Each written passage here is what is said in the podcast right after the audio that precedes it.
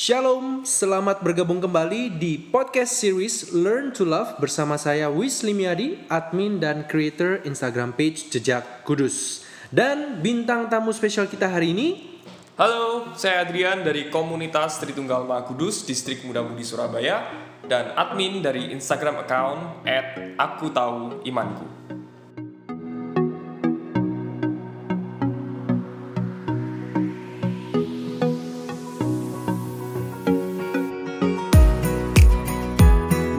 Sisters and brothers in Christ, grace and peace. Selamat pagi, selamat bergabung kembali di episode ketiga podcast series Learn to Love.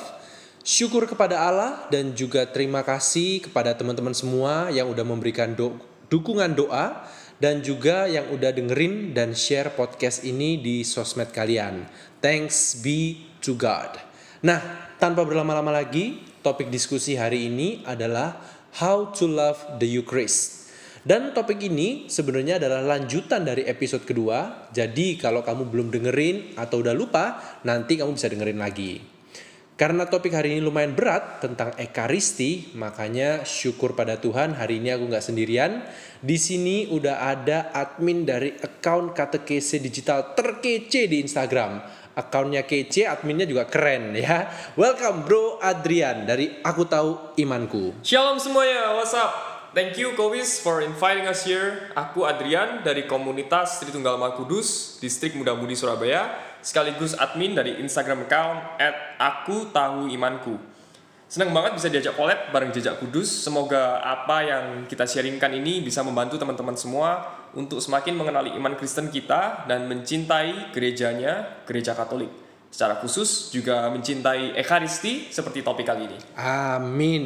Nah, kita tanpa berlama-lama, yuk kita masuk ke topik hari ini, How to Love the Eucharist. Dan topik ini beneran pas banget eh, dengan perwakilan dari Aku Tahu Imanku, karena aku suka banget slogan dari Aku Tahu Imanku ya, kenali imanmu dan cintai gerejanya. Asik. Jadi untuk mencintai kita perlu terlebih dahulu mengenali ya. Nah. Jadi mungkin Adrian bisa bantu nggak nih eh, jelasin ke kita apa sih ekaristi yang benar menurut ajaran gereja?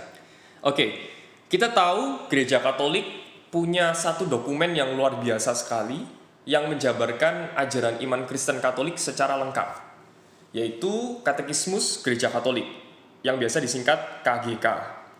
Dan menurut KGK nomor 1324, Ekaristi didefinis- didefinisikan secara bagus sekali. Di situ disebutkan Ekaristi adalah sumber dan puncak seluruh hidup Kristiani. Sekali lagi, Ekaristi adalah sumber dan puncak seluruh hidup Kristiani. Jadi hidup kita sebagai orang Kristiani, orang Kristen, orang Katolik harus berawal dan tentunya juga berakhir pada yang namanya sakramen Ekaristi. Uh, dalam banget ya. Yes. Sumber dan puncak. Puncak.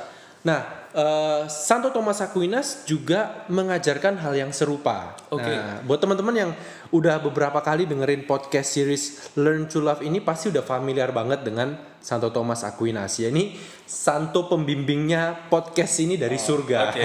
Patronnya ya. Betul, patron saint-nya. Jadi kita kembali ke Suma. Oke. Santo Thomas mengatakan dan ini kayak uh, very strong word ya. Santo Thomas menggunakan kata absolutely speaking the sacrament of the Eucharist is the greatest of all the sacraments. Absolutely speaking the sacrament of Eucharist is the greatest of all the sacrament. Jadi uh, selaras dengan apa yang katekismus katakan tadi sebagai sumber dan puncak, Santo Thomas juga mengajarkan bahwa Ekaristi adalah sakramen yang terutama, terbesar, tertinggi di antara sakramen-sakramen yang lain. Wow. Mengapa demikian? Ada tiga alasan. Oke. Tapi Adrian karena kita waktunya cukup terbatas, aku akan kutip alasan yang pertama. Boleh. Eh, Santo Thomas mengatakan bahwa Ekaristi adalah sakramen yang terpenting karena di dalam dan melalui Ekaristi Yesus Kristus sendiri hadir di tengah-tengah kita.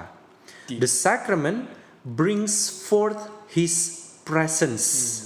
Sedangkan di dalam sakramen-sakramen lainnya sarana-sarana yang digunakan seperti misalnya kalau sakramen baptis kan air, Air suci, eh, ya krisma, minyak suci.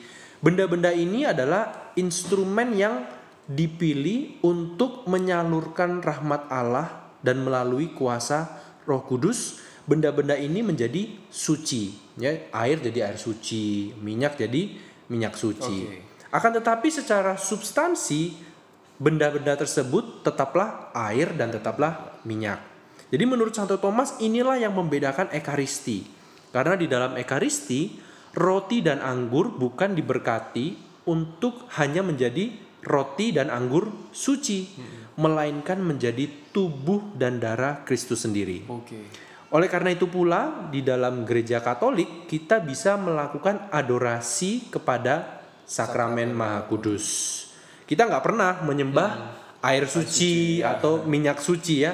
Atau bahkan kalau kita pikir kalau ekaristi itu hanya sebuah roti suci, maka adorasi itu bisa masuk dalam kategori menyembah berhala. Oke. Jadi ini Adrian salah satu penjelasan Santo Thomas mengapa ekaristi itu adalah sakramen yang terutama. Oke, bener banget Kowis. Karena apa yang dijelaskan sama Santo Thomas Aquinas itu sudah selaras dengan lanjutan dari penjabaran katekismus yang tadi. Di katekismus dilanjutkan begini. Sakramen-sakramen lainnya, begitu pula semua pelayanan gerejani serta kaya karya kerasulan berhubungan erat dengan ekaristi dan terarahkan kepadanya, terarahkan kepada ekaristi maksudnya. Sebab dalam ekaristi suci tercakuplah seluruh kekayaan rohani gereja. Jadi di dalam ekaristi suci itu kekayaan rohani gereja Katolik itu menjadi sepenuh-penuhnya. This is the treasure, The ya. treasure ya. treasure of Nah. our faith. Apa kekayaan gereja itu disebutkan di sini yakni Kristus sendiri, Paskah kita. Jadi gak heran kalau orang Katolik itu sangat mengagungkan Ekaristi karena di dalam Ekaristi seperti yang Kowis bilang tadi ada Yesus Kristus sendiri. Dia sungguh hadir bahkan tubuh dan darahnya itu juga kita santap. Kayak gitu. Nah, tapi ini menarik banget, Bro, karena eh, kalau kita mengerti bahwa ekaristi itu seperti yang sudah kita jelaskan sebelumnya ini baik dari katekismus maupun Santo Thomas sedih banget. Sedih banget ketika kita mendengar banyak umat Katolik itu yang sampai meninggalkan gereja karena mereka merasa nggak dapat apa-apa. Hampa, Mereka iya. hampa. Pernah nggak Adrian merasa nggak dapat apa-apa dalam ekaristi dan apa yang kamu lakukan? Pasti pernah, Kowis. Dulu waktu sekitar SD akhir atau SMP gitu, aku belum tahu kenapa harus misa juga harus ekaristi tiap minggu itu ngapain sih gitu. Akhirnya ya cuma ikut-ikutan orang tua. Kalau males ya nggak usah ke gereja, Ya. bangkong gitu kan bangun siang nonton kartun, Doraemon, Digimon, Ya. Pokemon semuanya itu.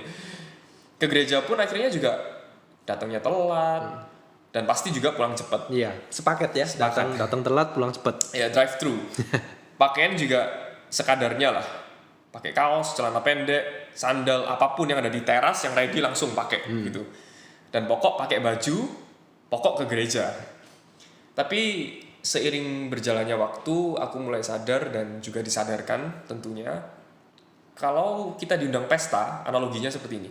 Kalau kita diundang pesta dari sahabat kita atau keluarga kita entah pernikahan atau sweet seventeen kita pasti pengen banget untuk tampil all out. Menampilkan yang terbaik. Pakai baju yang paling keren parfum yang paling baru sepatu yang paling kece apalagi sekarang zamannya Iya. sneakers kekinian ya Iya, yang harus- mahal-mahal. harus eksis. harus eksis harus harus uh, bajunya paling paling update Iya. Nah, alasannya apa? Kita pengen supaya kita terlihat proper di pesta itu, dipandang baik sama yang punya pesta, yang punya gawe, juga oleh orang-orang yang diundang di situ, dan tentunya meninggalkan kesan yang positif, ya kan? Kita menaruh hati di pesta itu. Kita merasa pengen mempersembahkan diri kita yang terbaik. Kita juga memikirkan orang lain yang hadir di situ secara khusus, ya si tuan rumah, Betul. dan dengan segenap kemampuan kita intinya kita berusaha menampilkan diri yang terbaik gitu nah itu pesta duniawi kalau kita pikir-pikir itu pesta duniawi pesta dari ciptaan Tuhan pestanya manusia Nah, gimana sekarang kalau pesta surgawi? Pesta dari si pencipta sendiri, Tuhan kita gitu. Seringkali kita beralasan Tuhan toh cuma lihat hati kan? Padahal di Alkitab Yesus jelas bilang juga Matius bab 22 ayat 37 sampai 38, kasihlah Tuhan Allahmu dengan segenap hatimu dan dengan segenap jiwamu dan dengan segenap akal budimu. Itulah hukum yang terutama dan yang pertama. Hukum yang terutama dan yang pertama dibilang. Tapi kita mengambil pembenaran Tuhan hanya lihat hati. Nah buat manusia kita bilang nanti takut dilihat nggak pantas lu sama orang lain. Tapi pernah nggak sih juga kita mikir nanti takut dilihat nggak pantas oleh Tuhan. Kayak ini ya, gitu jelep. Seakan kita itu kayak mempermainkan kemurahan Tuhan gitu. Ya.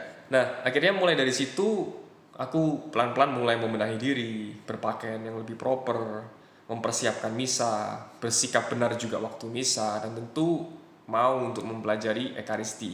Bukan berarti sekarang sudah sempurna, karena kesempurnaan cuma milik Tuhan dan milik netizen. Tapi kita tentu sebagai manusia ingin berubah yang lebih baik, Lebih baik. kayak gitu. Nah, kalau Kowi sendiri pengalamannya kayak gimana? Eh, kalau boleh jujur-jujuran ya, eh, bukan hanya pernah, tapi sampai sekarang pun eh, jujur aku juga masih sering merasakan nggak dapat apa-apa di sama. di misa ya. Mimin juga manusia Iya, ya. benar. Jadi kalau dilihat kembali, eh, kalau aku mikir refleksi ke belakang, sebenarnya tidak mendapat apa-apa di misa itu sering kali berbanding lurus dengan seperti apa yang sharing Adrian sharingkan tadi dengan persiapan kita. Bagaimana kita mempersiapkan diri sebelum misa. Nah, kalau tadi Adrian menganalogi perayaan misa itu seperti sebuah pesta, kalau dari pengalamanku pribadi yang berkesan tentang ekaristi itu seperti perjalanan naik gunung ya, menuju ke puncak. Karena tadi kan ekaristi itu sebagai sumber dan puncak. Oke. Jadi dari eh, dulu waktu masih lebih muda dari sekarang, waktu masih kalau istilah Surabaya nih waktu nom-nomane ya. Oke. Ya, Nom-noman. waktu waktu masih muda dulu aku lumayan sering lah eh, bolang gitu ya naik gunung. Dan jadi aku tahu di setiap gunung itu pasti ada beberapa rute pendakian yang berbeda-beda. Tentu tingkat kesulitannya juga berbeda, pemandangannya juga tentu berbeda, keindahannya berbeda. Benar, benar. Dan kita bisa memilih kita mau mendaki lewat rute yang mana sesuai dengan kemampuan kita. Mau yang lebih cepat tapi lebih soro atau yang nyantai tapi lebih lambat. Kita bisa pilih.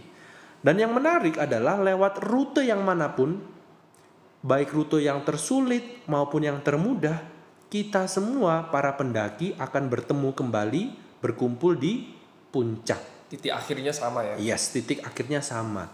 Jadi puncak gunung ini secara tidak langsung menjadi tempat bersekutu atau bisa juga dikatakan tempat berkomunio. Komunio. Nggak familiar ya istilah komunio ini ya. Yes, karena saat kita menerima ekaristi pun kita juga menerima komuni, ya. Kita mungkin lebih tepatnya eh, bukan menerima komuni ya, tapi kita berkomuni ya karena we enter into a communion with God and with his body the church. Jadi ekaristi adalah tempat berkumpulnya berbagai spiritualitas, berbagai pendaki atau berbagai pesiarah yang ada di dalam gereja. Luar biasa. Bahkan di dalam ekaristi itu kita nggak cuman bersekutu dengan orang-orang yang ada di situ ya, kok ya tadi Kowi juga bilang kita juga bersekutu dengan Tuhan sendiri. Yes. Nah, dari sharing Kowis, aku kebayang gini, berarti entah itu PD, persekutuan doa, dan juga beragam devosi-devosi di dalam gereja katolik, bahkan kebangunan rohani katolik sendiri, atau KRK, yang paling megah sekalipun, nggak akan pernah bisa mengalahkan Ekaristi. Betul banget. Karena Ekaristi adalah puncak dari itu semua. Yang paling utama, banyak jalan, banyak spiritualitas, tapi akhir-akhirnya harus berujung pada Ekaristi, bersekutu bersama Tuhan sendiri sebagai bentuk syukur kita ya. Benar banget, benar banget. Jadi menurut aku sayang banget eh, kalau masih ada yang berpikir, aduh males ah ke gereja misa itu boring, udah nggak dapat apa-apa, nggak dapat feel-nya. Sedangkan kalau datang ke PD itu dia merasa bisa lebih dapat feel-nya, lebih bisa merasakan kehadiran Tuhan. Pada padahal justru sebaliknya kalau seperti tadi yang aku sharingkan uh, sampai sekarang ini pun aku juga masih sering banget uh, sebenarnya uh, tidak merasakan apa-apa di misa. But that's okay. Karena di dalam ekaristi kabar sukacitanya bagi kita adalah kita nggak perlu mengandalkan perasaan kita untuk merasakan kehadiran Tuhan. Yes. Karena entah kita rasakan atau tidak, Yesus itu tetap dan sungguh-sungguh hadir untuk aku, untuk Adrian dan untuk kita semua Oke. di dalam tabernakel di atas meja altar. Terlepas dari semua emosi Terlepas. dan kondisi hidup kita, dia Yes. tetap hadir di sana ya. Jadi kita nggak perlu merasakan, tapi dia benar-benar Hadir. hadir. Nah, jadi untuk menjawab pertanyaan topik hari ini, how to love the Eucharist. Mungkin dari pengalaman Adrian, apa langkah-langkah praktis yang bisa kita lakukan untuk lebih mencintai Ekaristi? Sebelum aku jawab tentang hal praktis, gimana cara kita untuk semakin mencintai Ekaristi, ada satu kutipan luar biasa dari salah satu santo favoritku, Oke. yaitu Santo Zemaria Escriva, pendiri Opus Dei. Dia bilang kayak gini, satu ciri yang amat penting bagi seorang yang berjiwa merasul adalah cintanya akan misa kudus. Sehubungan dengan itu, dalam kehidupanku di komunitas Tritunggal Maha Kudus, aku juga dalam tanda kutip Yes. dituntut untuk mencintai Ekaristi. Buktinya apa? Di salah satu komitmen KTM, anggota anggota KTM, disebutkan bahwa semua anggota KTM diajak untuk menghadiri misa harian minimal satu kali dalam seminggu, tentu di luar hari Minggu dan hari raya wajib. Nah ini menunjukkan bahwa pelayanan atau kegiatan kerasulan apa pun yang kita lakukan bersama komunitas ini harus disemangati oleh Ekaristi sejak mulanya. Berarti apa? Menjadikan Ekaristi sebagai sumber. Yes. Dan eh, pelayanan atau kegiatan kerasulan itu juga tentunya harus membawa kita semakin dekat dengan Ekaristi. Artinya apa? Menjadikan Ekaristi sebagai puncaknya. Karena cuma lewat Ekaristi kita bisa benar-benar bersatu, bersekutu, komunio tadi ya, dengan Tuhan Yesus, sumber kekuatan kita dalam hidup sebagai orang Kristiani. Benar banget dan aku setuju banget eh, ini satu langkah praktis yang tidak membutuhkan usaha yang sangat sulit, berat, ya. terlalu berat. Yaitu teman-teman jika Anda ingin lebih mencintai Ekaristi maka lebih seringlah mengikuti perayaan Ekaristi. Lebih intens. Lebih intens. Jadi buat teman-teman tentu tadi kayak Adrian bilang syarat eh, syarat kita sebagai umat Kristiani syarat pertamanya adalah menghadiri misa hari Minggu dan misa hari raya besar. Benar. Kalau teman-teman sudah rutin, sudah nggak pernah absen, dan kalian pengen lebih mencintai Ekaristi, maka kalian bisa coba datang ke misa harian. Coba sekali seminggu. Kalau buat teman-teman yang udah sekali seminggu, mungkin bisa dua kali, seminggu, ya tiga kali seterusnya sampai 12 masuk Biara. masuk biara ya, jadi romo, jadi suster. Ya intinya di sini bukan eh, kita nggak berkompetisi, bukan wah dia udah misa harian setiap hari tujuh kali, tujuh hari seminggu misa terus. Saya belum, berarti dia lebih kudus. Bukan seperti Bukan itu. seperti itu, Tapi yang kayak tadi Adrian juga sempat sharingkan bahwa ini semua adalah proses untuk menjadi lebih baik. Benar. Ya, jadi buat teman-teman yang sudah baik, ayo kita menjadi lebih baik. Yang sudah lebih sudah rutin eh, menghadiri ekaristi, ayo lebih mengasihi mencintai ekaristi. Setuju, karena pada akhirnya juga kekudusan itu bukan untuk satu dua orang, tapi untuk semua orang yang dipanggil oleh Tuhan sendiri. Betul Dan sekali. eh, jangan lupa juga ketika kita ingin mendalami Ekaristi, semakin mencintai Ekaristi, kita juga butuh rahmat dari Tuhan untuk membantu kita Benar. secara aktif menanggapi Ekaristi itu. Yes. Kayak gitu. Oke, jadi eh, ini tips-tips langkah-langkah praktis yang bisa kita sharingkan untuk teman-teman semua. Bagaimana kamu bisa mencintai Ekaristi. Thank you banget buat Adrian dari komunitas Tritunggal Maha Kudus, Distrik Muda Budi Surabaya dan juga admin dari Aku Tahu Imanku yang udah bergabung dalam podcast series Learn to Love di episode yang ketiga ini. Thank you juga buat teman-teman semua yang udah dengerin sampai akhir. Eh, episodenya agak lebih panjang dari biasanya, tapi semoga eh, apa yang kita sharingkan hari ini bisa menjadi berkat dan membantu Anda untuk lebih mencintai Ekaristi. See you on the next episode. God bless you.